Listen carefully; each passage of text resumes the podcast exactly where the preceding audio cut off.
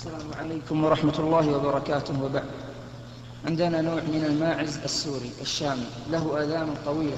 يزيد طول الأذن الواحدة عن 30 سنتيمتر بحيث إذا شربت من الماء وقع نصف أذنها في الماء فإذا أكلت من العلف اتسخت إذنها بالعلف أو الزبل. ثم إذا شربت أو أكلت من المعلف أدى ذلك إلى اتساخ الماء أو العلف وقد يسبب لها التهاب في أذنها لهذا يقوم بعض الناس بقطع شيء من طول أذنها النصف أو أقل للأسباب السابقة وبسبب تجميلها ولأنه يزيد في سعرها.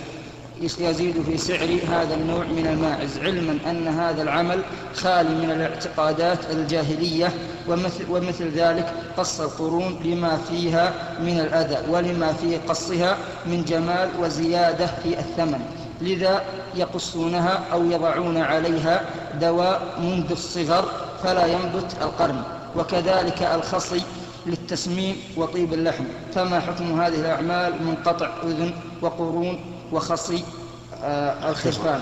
والتيوس فنرجو الإجابة منكم وجزاكم الله خيرا.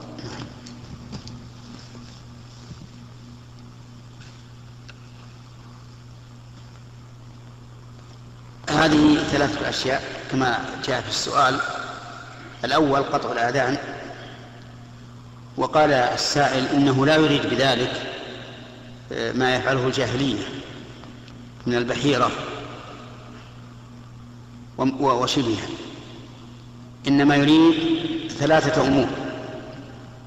أولا منع الأذى أو المرض بطول هذه الآذان والشيء الثاني التجميل والشيء الثالث زيادة القيمة.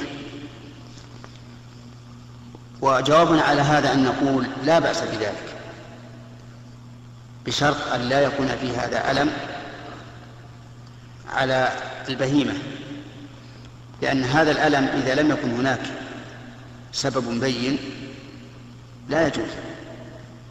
فمن الممكن أن تبنج الأذن تقطع أو يعمل فيها عمل آخر بحيث لا تتأذى بالقطع. وأما قطع القرون فهو أهون أيضا لأن القرون كما قال السائل ربما يحصل فيها أذية تنطع بها من من عاندها أو أراد أن يصدها عن أكل أو ما أشبه ذلك. وأما الخصاء فهو أيضا جائز إذا كان فيه مصلحة ولكن يجب أن تتخذ الإجراءات اللازمة لمنع تألم البهيمة.